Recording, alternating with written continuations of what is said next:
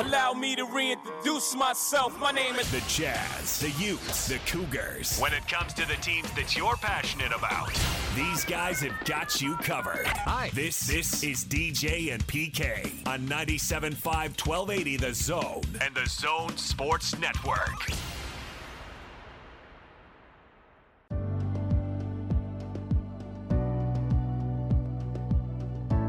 DJ and PK, it's 97.5 at 1280 The Zone. We're joined now by David Locke, radio voice of the Utah Jazz. His weekly appearance here is brought to you by the Murdoch Auto Team. David, good morning. Good morning. How are you? Uh, I'm good. How are you? Why do you chuckle with my excitement to talk to you? Because Uh, it makes me laugh. This You're is funny. one of my top 25 things that happen every week. Oh, nice. Sweet. We made the AP Top 25. I like it. That's the D- right. the DL Top 25. You are on the DL top 25. All right. What Jazz fans would like on their top 25 is a Jazz win in Milwaukee right now by 10 or 15. Solid looking performance. You grew up uh, with the uh, Karl Malone poster on the wall. Your fandom's well documented. Now you've been calling the games for, what, I don't know, about a decade? How long has it been? I think I'm on year 12. Year 12. Okay. So year 12, you've seen a lot of stuff, you've talked to a lot of people. If you had a magic wand right now and you could wave it and fix one thing with the Jazz that would have the biggest impact and get a win over the Bucks and everyone's happy uh, going to bed tonight, what would it be? Oh, I mean, this is so simplistic, but and unfixable items. I mean, Donovan and Boyan just have to be better, right? Like they're our two best offensive players. This isn't this. I think we have some items that will be difficult and hard for us to fix throughout the year, but on the items that like I can wave a magic wand and get back to normal, like Boyan and Donovan are not Boyan and Donovan right now. So let's let's get them back to where they need to be. You were talking about listening to you on the broadcast the other night that uh, you had some uh, numbers. Hi PK, how are you? I'm doing, you know, about as well as could be expected. Mired in a two-game losing streak, my spirits are down, but I suppose that they'll rally over time and we'll be where we're all supposed to be. That's the way I look at life. But nevertheless, I go on. You were talking about Bogdanovich. He's better uh, with certain players out on the floor, and I remember Gobert, and I think there was somebody else. And rather than just tell me, okay, the numbers show, can you dive into it a little bit better and explain as to why the numbers show what they show? That Bogdanovich is at his best when Gobert and, and I think one or two others are out on the floor? So last year they really matched Boyan's minutes almost entirely with Gobert, um, which means you know he's got if he's coming off a pick, he's got an elite pick setter. He also has that rim rolling force, and so um, you have he's probably getting a little bit better looks um, and higher quality shots, um, particularly that corner three when when Rudy's on the floor and teams are so worried about that pick and roll, or even if you know, I don't think this shows numerically, but when he's on the flo- floor with Mike, we can just kind of intuitively look at it, and you know, there's another elite level shooter. Um, defensively, I also think it's just a lot less burden on Bogey because he's got Rudy behind him. I think that was the premise of of that decision last year was to put those two on the floor together. Um, so for defensive purposes, and honestly, I didn't really realize they did it until Boyan got hurt, and we went to the bubble, and I went to try to look up lineup numbers, and there weren't any because Boyan and Rudy have been on the floor for every minute together almost. Um, they didn't do that to start this year, and Boyan's numbers, as you mentioned, were dramatically different with and without Rudy on the floor. Um, and so in the last game, we saw them move that substitution pattern back where they play together. The other one that I think you probably heard referenced is, you know, it's just familiarity. Donovan and Derek have never had a great rhythm together. When Derek was with us, Donovan wasn't running the pick and roll as much as he is now. Joe was doing a lot of that. Donovan and Derek didn't have a great re- pick and roll communication per, uh, report either offensively or defensively two years ago, and they haven't picked up one yet this year either. So Donovan, what the Jazz did last year was that Donovan, Boyan, and Rudy played almost all of those minutes together. It's a little hard to go find statistically to show now because we have all those bubble minutes that don't have Boyan. Um, But of Bojan's possessions, almost all of them happened with Donovan and Rudy last year, and I think they're heading back in that direction. With with uh, Bogdanovich, um, you know, it's it's a small sample size. It's a few games, so there's that. There's the thought that uh, I wonder if he is totally honest about how his wrist feels and pushed to come back as soon as possible, and so maybe it's a little too early there. And then there's the more nagging concern: the surgery didn't fix whatever is wrong, and this is going to be a big problem going forward. Do you believe any one or any combination of those things? Well, I think all of them are totally viable, and we don't have enough data to know whether any of them's right. That wrist surgery is, you know, I haven't looked it up again, but when it happened, I remember kind of searching the internet and finding it, and it was it seemed significant. Um, and you're dealing with a shoot, you know, you're dealing with a wrist on a shooting hand, right? Like, I mean, just intuitively, I think it's showing up around the rim. Uh, I believe my numbers are still accurate. I think he's 13 of 39 in the paint shooting. To me, that's touch. And that would say that maybe, you know, it's a little stiff and it's not quite back to where it is. Um, the other thing I would say that I think is um, interesting about um, him is he said this himself in a press conference the other day that he doesn't like to to wear anything, and that's true. Like if and I've talked to him about this before. If you if you look, he doesn't wear sleeves, he doesn't wear leggings, he doesn't like things touching his body when he's playing. I actually think he was late to tape ankles. I don't know what his status on that is now, but I know he told me that when he was young, he never wanted to tape his ankles. Uh, he might have come around on that over time. Um, but he he doesn't like to have things on him. So the fact that he's wearing something tells me that he's bothered by it. When you say Donovan needs to play better, is it a matter of just simply making more shots, or there's deeper than that? I'm going to make the most unnumbers comment I've maybe ever made, and I kind of hate it because I like to be able to back up things, and I don't like these type of comments. So, but I'm going to just throw it out. I don't feel like he's in sync with his teammates. I don't feel like time and place and score and flow of the game is matching – what he needs and what his teammates need. And so that's probably what I'm talking about. Now, there's two other ones, like his off the bounce three is at about 24%.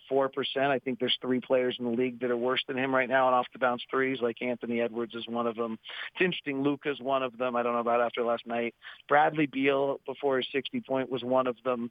So, I mean, it's really good players. It's not something that's going to last, but he, he's got to get that off the bounce three going a little bit. Um, and then that floater is always a little bit of a struggle. But I mean, he's shooting what 31% from three right now. So I mean, that like I could just look on numbers there and say that. But I do feel like I don't know. I just don't feel like there's. I I, I can't put it. does anybody else feel this? Am I on my island here? Like, is this a no, stupid thought on my part? Like, I, are you? Do you hear what I'm saying a little bit? I do, and two things come to mind. Uh, if if you're shooting poorly, the number one, two, three, four, five, six, and seven things you need to do is just get back in the gym, get up 100 shots, get up 500, get 1,000, whatever the problem is. Do it over and over. Repetition, you'll get in a groove. If you're a shooter, you will figure it out if you just keep shooting. I don't know in COVID times when they're on the road what kind of access they have to gyms and how much that's possible. And then the other thing is when you had a playoff series like Donovan Mitchell had, I wonder what's going through Donovan's mind if it's like, hey, I'm the star, I'm the guy, I'm supposed to be able to go and fix this, not just for myself, but for the whole team. I, I, I should be able to, to and go fix it. Balance versus, hey, we put this into the blender. Whoever gets the shot gets the shot, but we get these guys in a scramble. Somebody can get a wide open shot. I wonder how much he has those two competing thoughts in his mind. Yeah, I think you're. I feel like there have been. I got to get myself going shots that don't match what the team needed at that moment um, because I think in his mind he thinks he has to get himself going for the team, mm-hmm. right? Like it's not Donovan's the best. Like there's not a it's not a bad thought in his head here. Like don't misunderstand what I'm saying. Donovan's the best. Like, um, but he's you know, and I think there's a lot of pressure to follow up that performance, right? Like, I mean, he was pretty great in the in the. And so I think there's a lot of pressure on him on like, well, am I a star and I just got paid and you know, so what am I? I think there's a lot of that that's going on also that you, um, um, that, you know you have to try to figure out how you're playing inside of that realm and and self expectations. Um, so I just think there's a lot. And then I mean, frankly, Donovan on his con on his um, press conference about his contract, when asked about what he thought had kind of changed the most for him, he said, "Well, my off the bounce three is what's really changed my game and who you know who I am." Well, you know, he knows that he's taking the seventh most of anyone in the league right now, um, and he's hitting 20% of them. So um, he knows that's an important shot. He just it's not it's not going in for him right now. And you know, the other guys that are struggling like he is, other than Anthony Edwards, have all taken about 10 of them. So it's a vital. It's in Luka. Luka's taken 37, and and they're all you know they're those guys are all scuffling with that shot right now. I think um, I do think that's an early season shot and your body's not quite right early season. You're not on perfect balance. You're not at your elite peak. And I think that there's some, you know, he may just be that, that that's just got to get right. So, speaking of early season, we're still obviously in that. And as you look at the standings, the top of the East is the Sixers, and the top of the West is the Suns. What's real right now in the league? Got no idea.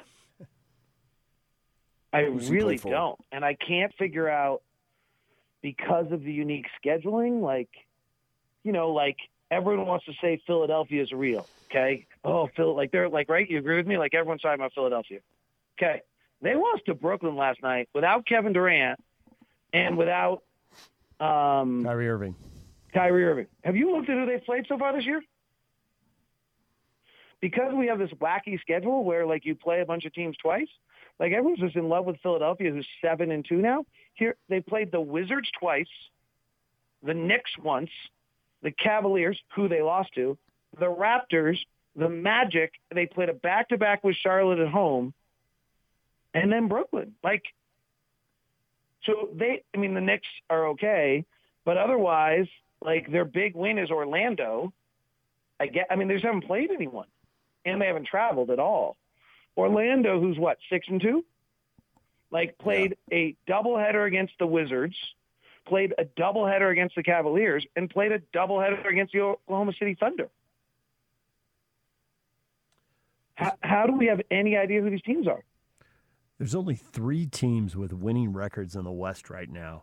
And so I'm wondering if, uh, and, and there are a bunch of teams at 500, but tomorrow morning that number could change dramatically, right?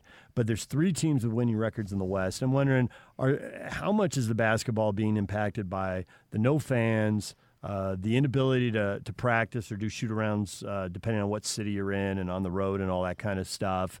How much of this is complete weirdness that is just going to be part of this season? We're all going to have to get used to it. But people like me who like to look at trends over years in the NBA should just throw that out all the window because this year is going to be really different. I, I think that's the answer. I'm just having a hard time. Like, I think Phoenix deserves, like, Phoenix's feels pretty real. They've played like a normal schedule. They've played just games. They've traveled a little bit. They did play a, a back-to-back doubleheader against the Kings where they lost one of them. Um, but they feel like somewhat legitimate the way they're playing right now, and I think we all thought they'd be good. And then the questions can be how long the hamstring lasts on Chris Paul. Um, I think the Clippers have played like a fairly normal schedule. They've played no strange back-to-back games, but they've just been weird in some of their losses. Right? They've lost to Dallas by 50. They weren't very good against us. They lost to the Spurs, and then they were okay against the Warriors. Um, but they're doing the back-to-back thing now against the Warriors. So um, they've played a fairly normal schedule. So it's yeah, I I don't have any feeling. I mean, you can look at some things like I think Cleveland's forcing opponents into 20% of their possessions into turnovers. Okay, well that can't last. You know, frankly, teams are shooting 42% against us from three. That can't last either. Um, I think Phoenix has teams shooting about 28% from three against them last time I checked. That can't last. So there are all these little numbers that are out there that that skew things a little bit right now, and then the scheduling, and then you pointed out the shoot arounds. We're shooting around today. It's first time all year. It's the I'm stunned because we just you know we have to, but to shoot around right now is so difficult. Um, and maybe because Milwaukee, everything's so close, you can do it. But to shoot around right now, you have to get everybody tested, or you have to get everyone to take the test, Then you have to get the test sent to wherever the testing facility is. Then the testing facility has to process them. Then everyone has to be negative. What's this? Two hours? Are we at two hours at this point? Do you think? Yeah, I think. Then you can leave the hotel to go to the arena to practice to shoot around. But not until that's done can you start a shoot around. So now Milwaukee, where the hotel is two minutes to the arena and probably therefore two minutes to the testing facility, maybe you're able to do this. But in New York, you can't shoot around. And frankly, in Utah, it's hard. Like even on a home day, if you and I think our testing, I don't know where the testing is, but I think it's all like I think they actually have testing capabilities in the facilities now, is what I've read in the latest NBA protocols. I'm not certain of that for us. I don't I don't know how it works. But let's say it is. Even then, you probably have a 45 minute lag by the time you test and get all the results and can practice. So, you know, shoot arounds at 10. Well, if you want to get an hour and a half of work in before shoot around, what are you coming in at 7:30? So as Quinn keeps saying, like every practice and shoot around has to be weighed against sleep and rest for your players, and players have their routines that they want to do.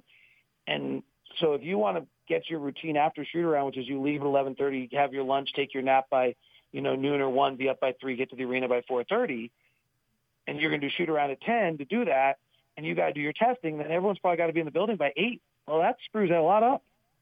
So this is really complicated this year. So I think we, I have no idea. Um, I, you know, I can look at the numbers, right? And so um, one of the numbers I think is really important is your effective, your location field goal percentage for defense. We're fourth in the league. Okay, that's a great sign. We'll get that. We'll get. We'll be good. Right now, we're allowing um, half our shots at the rim. That we'll fix that, and we'll be the number one or two um, location defense in the league. That's super important over the long course of the season because things even out. Um, you know, the Knicks look really good. Teams are shooting 29% on, against the Knicks from three. That it's not sustainable. It'll get up to 34%. Even if they're the best in the league, it'll get to 34%. We're last in the league right now. Teams are shooting 41% from three against us. It's never happened in the history of the game that someone's done that for a whole season, and it's not going to happen this year. So even if you're the the worst three point shooting defense in the league, which we're not going to be.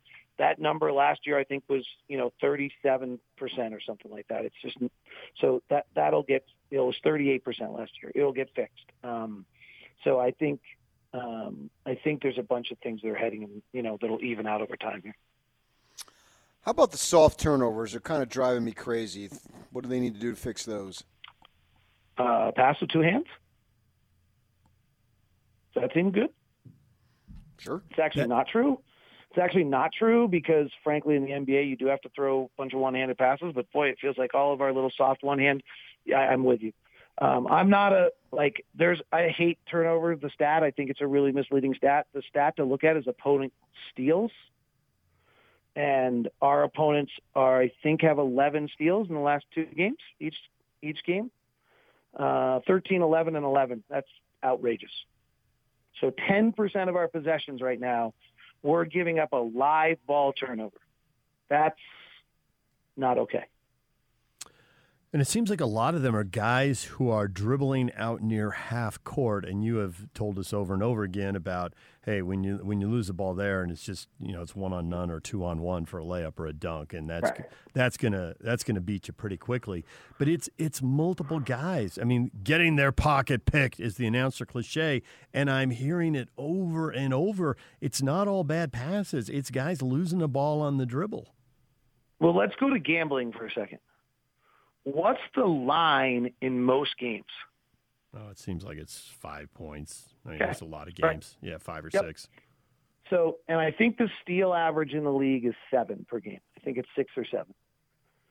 So if we're suddenly giving up three or four more live ball turnovers a night, you know, one of one, you're losing a point for your own half court possession at that point. Okay.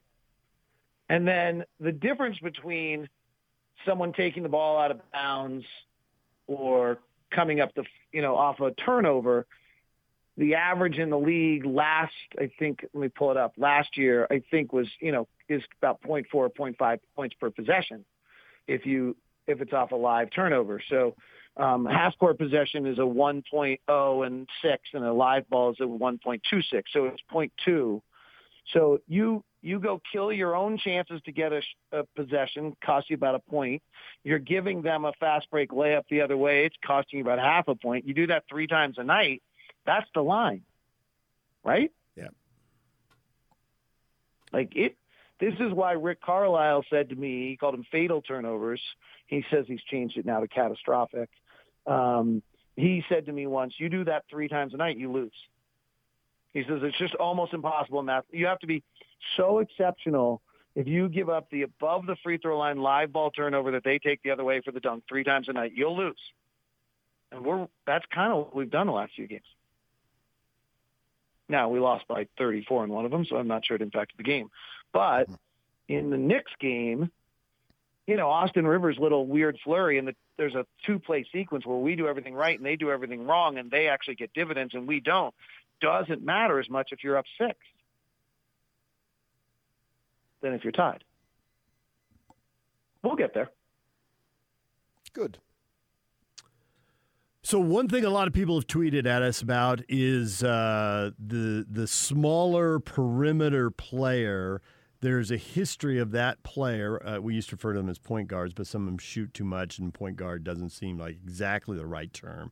But a, a smaller perimeter player who is, if not quick, at least elusive, uh, has really hurt the Jazz and had some huge games, and that the Jazz don't have anybody who's exactly right to defend that. Some of the guys who have more size maybe don't have the quickness. Some of the guys who have the quickness don't have the size.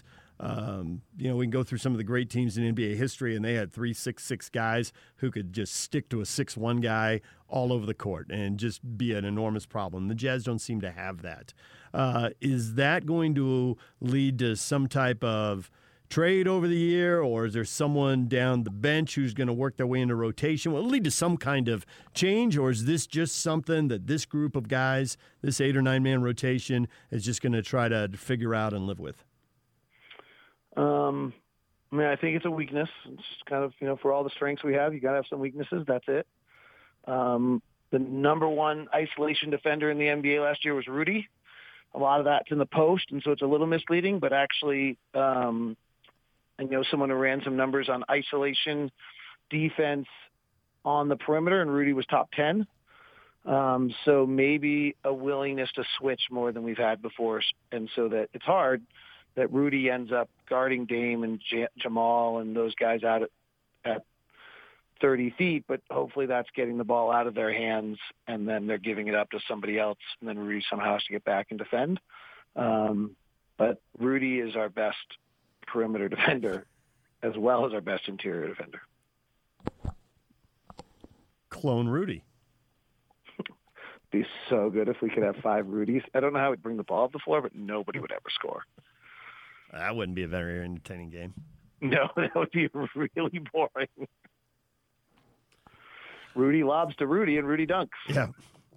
All right, David, we will leave it right there. We appreciate the time. Thanks, Thanks. for joining us. And we will hear you on the broadcast tonight. The pregame with Jake Scott and Tim Lacombe is at 5, and then you are up at 6 with the Booner. All right. See you guys. All Look right, see you. David Locke, radio voice of the Utah Jazz, brought to you by the Murdoch Auto Team. When we come back, everything you missed in this show in one quick, tight segment. Next. For many of our listeners, the daily grind begins at 6 a.m. sharp. Wake up! But for some of our uh, slightly less ambitious listeners, this segment is for you. These are your 9 o'clock Where the Heck Have You Been slacker headlines. Wake up! With DJ and PK on 97.5 1280 The Zone and The Zone Sports Network.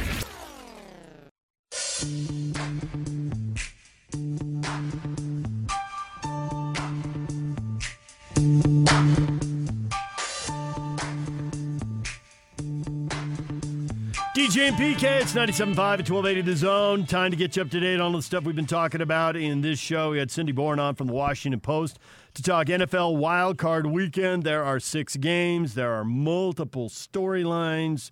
Uh, obviously, Tom Brady and the Bucks. who are on TV here, I think 13 of their 16 games. I mean, what the guy is such a story. You know that that his games have to be pumped into Utah when he's playing in New England and Tampa Bay. Tell you that I mean he's just the guy. He's the biggest celebrity the league's got. It's not close. And you can he do it again? I wouldn't think so. They ought to win this game. They're vulnerable to a big pass rush, as most quarterbacks are, as the Giants uh, took the Patriots down twice with a good four man pass rush. And it's Alex Smith the former Ute who is not healthy, and Cindy said he wasn't healthy, and the calf is a concern, and he's not moving well. Can they pull some kind of massive upset? That is one of the many storylines out there. But you are focused on the first game of the weekend, an AFC showdown between two, quote, small market teams, teams that are largely off the national radar, but uh, an up and coming quarterback against a vet who's been to the playoffs many times. Yeah, obviously Philip Rivers there on the other side has been around the league a long, long time, and then you got Josh Allen, which is a who is a quarterback on the come. And I love watching Buffalo play. I've watched them three or four times with the NFL ticket, maybe not start to finish. Probably if I include uh, when I watched them, it's probably about ten or eleven times, not necessarily their entire games, maybe three to four their entire games. And they, they seem to lean like a team that's ready to explode out on the scene and, you know, Buffalo's obviously big time small market. I went to college with a guy from Buffalo. It just was a hard, hardcore Buffalo Bills fan. And I just remember the passion that he had. And it stuck with me all this time.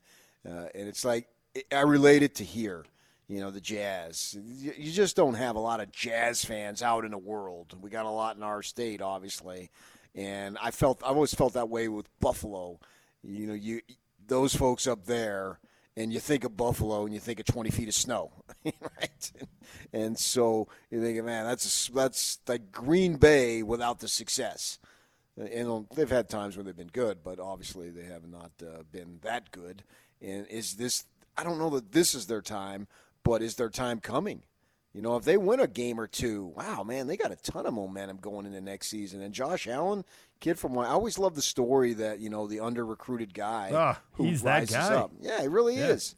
He, he, really is, and so I want to see him have success. He grew up in a small town outside of Fresno, 45 minutes away. Steve talked about it. It's a one high school town. It's very much a farm community. Had to go to a junior college also in the middle of nowhere, and then had one offer to go to Wyoming, and then he ends up in Buffalo. He's a small town guy all the way.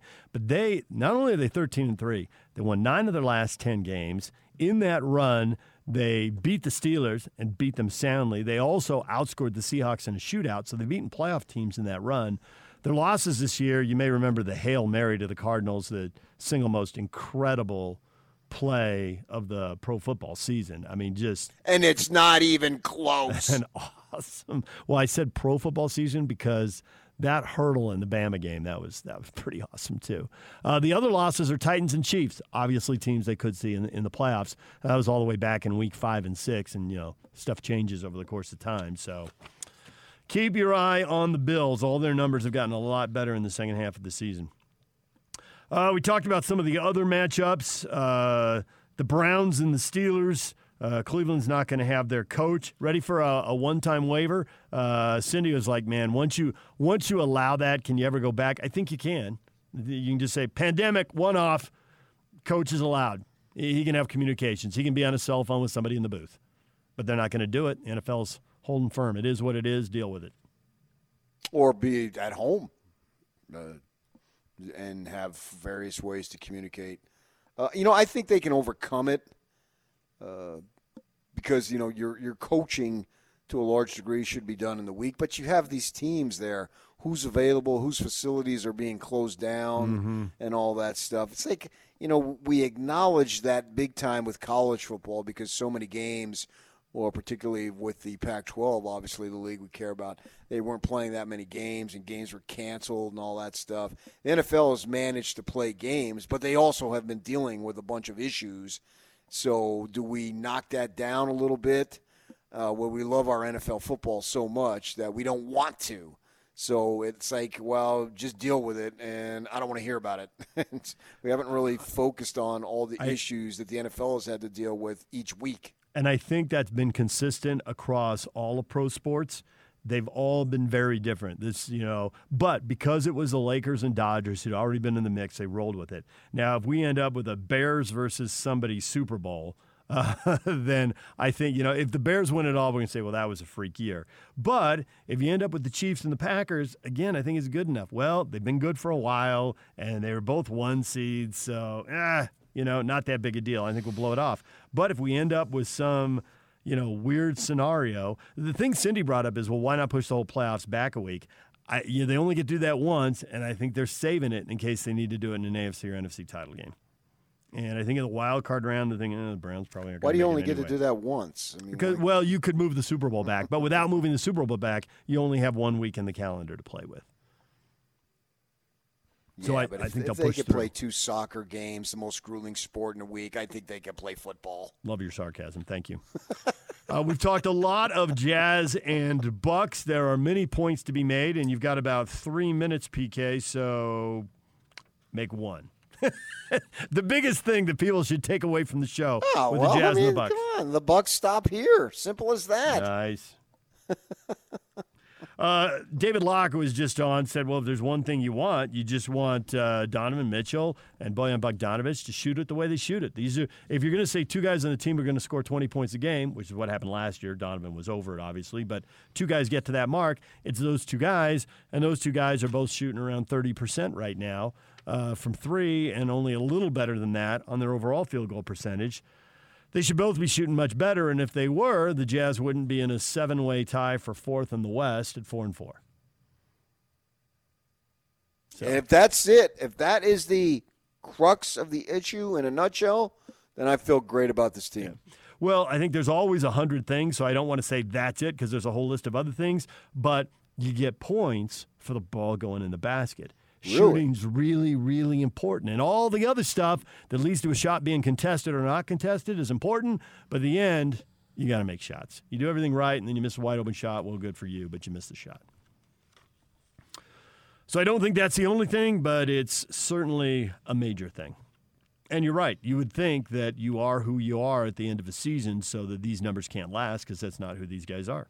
No, and I agree with you. It's not the only thing, but I think when you say the crux of that points to there are other things, but this is the most major, the most significant. And if that is the most significant, recognizing that there are, hence crux isn't mean exclusively and solely. It means one of several, but this is the thing that you're highlighting the most. If that really is the issue, then I feel fine because those things even out. And these two have been in the league enough to know that these are the types of players that they are. There's variance in a stretch of games or a week or two weeks or whatever it is, but they're going to be where they have been. Those are facts because that's who they are. It's, it's not a trend. It's just the, an actual, it's not even a pattern. It's just the existence of reality, so to speak, in a cumbersome manner. And I think that that's where those guys are. So if that's all, I'm not so sure that that's exclusively the issue, or not exclusively, but is the crux. But if you want to argue that it is, well, then they're going to be good to go here probably very soon.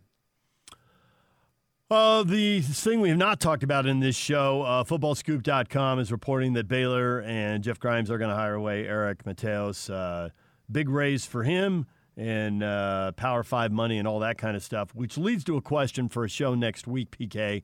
But when you don't have that Power Five money coming in, at what level do you have it coming in? How big time do you want to be? How much do you want to let guys leave and turn them over and then replace them with new guys? And how long do you get to hold on to those guys? And how big time does BYU want to be? Well, they want to be big time. That's what they want to be. I don't think there's any question about that. That we all we all would agree on that. But are they? What am I looking for? Are they putting in the necessary financial commitment in order to be big time?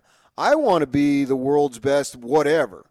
I want to be the best shape that I could be in. Let's just leave it individually, right? Everybody would agree. Hey, I want to be in the best shape that I want to be in. Well, there's two significant things that I really need to do. One, most significantly, is I need to eat clean and then I need to exercise. And if I'm not doing those, well, then I can. The rest of it is just to talk. Or if I'm just kind of half-hearted, say I'm exercising okay, but I don't really watch what I eat. And as you get older, you just simply have to do that even more. Those are facts, right? So I'm just talking a good game, but I'm putting a little effort, or I'm putting in 50, 60, 75% of my effort. Well, I got to be at 100% really. Is BYU 100% in? Now, that doesn't, if the answer is no, it's not like they're the only program out there that isn't, but don't really expect to play and com- not just play, because you can play, but compete at a big time level if you do not, do not have the financial thing. And if you just look at every single coach, and I don't necessarily know this, but if you look at going down the line, uh, Mateos got this offer. Good luck to you, son. I mean, we're not even going to bother trying to see what we can do. You know what I mean? If if that's the case, here's our salary, take it or leave it. Well, then you're not even really close to having the commitment that you need. Best offensive line that they've had in I don't know 20, 25 years. Hundred. okay. And maybe that's more the guys than the coach, and they can sustain. They need to sustain this level of offensive line play. And if they can't sustain it, then can they sustain 95% of it or 90% of it? But they can't go back to the way it was. This was clearly much better. Zach Wilson, and that jersey's clean at the end of one game after another. No old grass stains all over the thing. No, his mother had more grass stains because she's very animated during games, as you know. The grass angels there, they really mess up the clothes. I feel like I've never met Lisa, but I feel like I just know her so well. The other day, she cleaned out her uh, refrigerator of all the junk that was in there. The thing you learn on Instagram, I feel like I'm a part of the family. DJ and PK. PK's living in the guest house. I'm at the motel. I'm at the Motel Six down the street. I'm wondering what's her day like me. going to be today. I'm wondering what she's going to do for the weekend. Right These are things that I have to know. You go right to Instagram and you find out. And you the Housewives of Draper. I need to know. All right. When we come back, your feedback next. Stay with us. As another show comes to an end, comes to an end. It's time to hear from you. Is this live right now? From your calls, tweets, and open mics, this is the best feedback of the day. This is why we lost the game. Presented by Strong Audi on 97.5 1280 The Zone and the Zone Sports Network.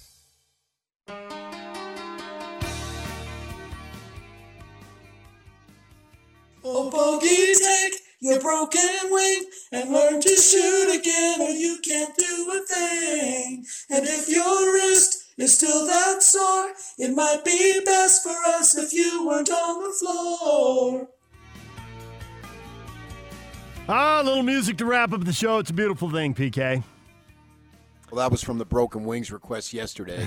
that All was right. very good. We need to put the feedback on hold, though. There's big sports news. You and I both lived in Southern California for a long stretch, and he was a personality bigger than all of California. Tommy Lasorda has passed away. The yeah. Dodgers have put out an announcement.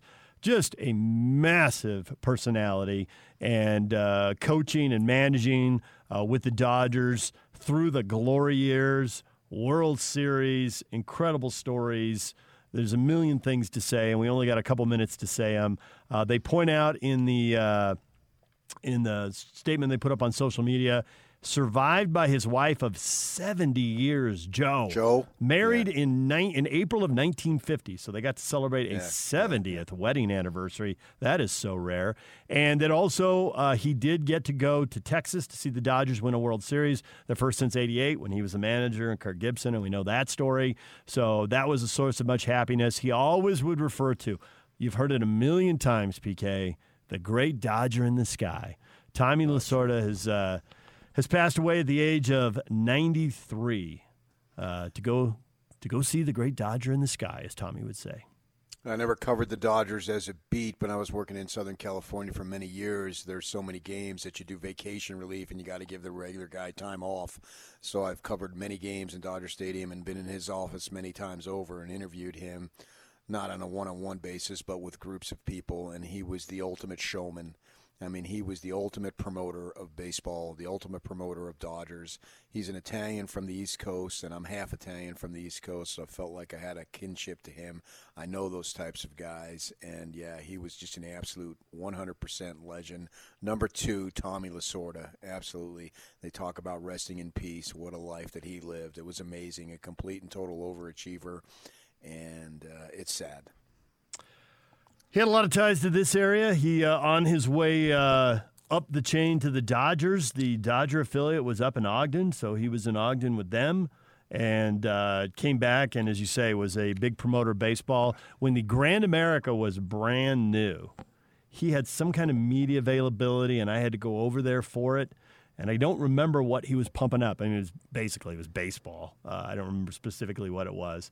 And, uh, and they're like, it's in the whatever room. What's the back of Grand America? It's like a ten minute walk apparently it was you know like half the distance out to Terminal B at the airport. If you've seen all the complaining on you social media about a mile that. away though. Yeah, and they had someone walk walk me back there, and there was Tommy, and he was holding court. He had a bunch of people around him, and they were hanging on every word, and they're all smiling and laughing, and he was telling stories about who knows what, and then they did the you know three or four minutes that he talked to me before he went off to talk to somebody else for three or four minutes. Tons of enthusiasm, selling it, fired up, opinionated. It was awesome. He was very good to me when I was brand new PK and I was working in radio in Santa Barbara and I just started. And we went down to um, uh, Dodger Stadium and the pregame media availability. And I was very, very much wet behind the ears and total in awe of walking across the crushed rock and into the dugout to talk to Tommy. And the question came out of my mouth. I mean, did did somebody just hit me in the head? Did I have a concussion? And he looked at me funny, like, uh, is someone supposed to be with him? Is there what? A, but then he just like took it and just ran with an answer, and it was so bad I had to edit out the questions and just use his answers. I couldn't possibly have run that. It was horrible. But man, he cut me slack when he could have just annihilated me. Go on YouTube, man. There's a million things. Put in the one where he has to take, uh, I think it's Doug Rau out of the World Series. That's a classic. Classic. Oh my gosh, he could swear with the best of them. The Kingman rant, he puts that on full display. It is out there both edited and unedited. So if you're going to play it for somebody, know your audience. There's both versions available. Make sure you choose wisely. Uh, well, kids listen to music today. I don't need to know that you're choosing wisely. Just uh, do it. Well, choosing wisely. Fine. I mean, there are people who definitely want to hear it unedited. You just have to know who that is and give it to them unedited. but if you're going to play it for a five year old, they haven't heard the music yet. Mm, okay, if you say so. But uh, uh, yeah, he could swear unbelievably. He could yeah. eat. Uh, just uh, what a, what a character. We don't have characters like that anymore. I don't. I don't. I don't think so. Especially with replay, it's basically regulated the guys to the dugout. Yeah. Get on the phone, make the motion, throw the uh, throw the flag, whatever your sport says. Yeah. All right, DJ and PK, we're out of time. Hans and Scotty are up next right here on 97.5 at 1280 The Zone.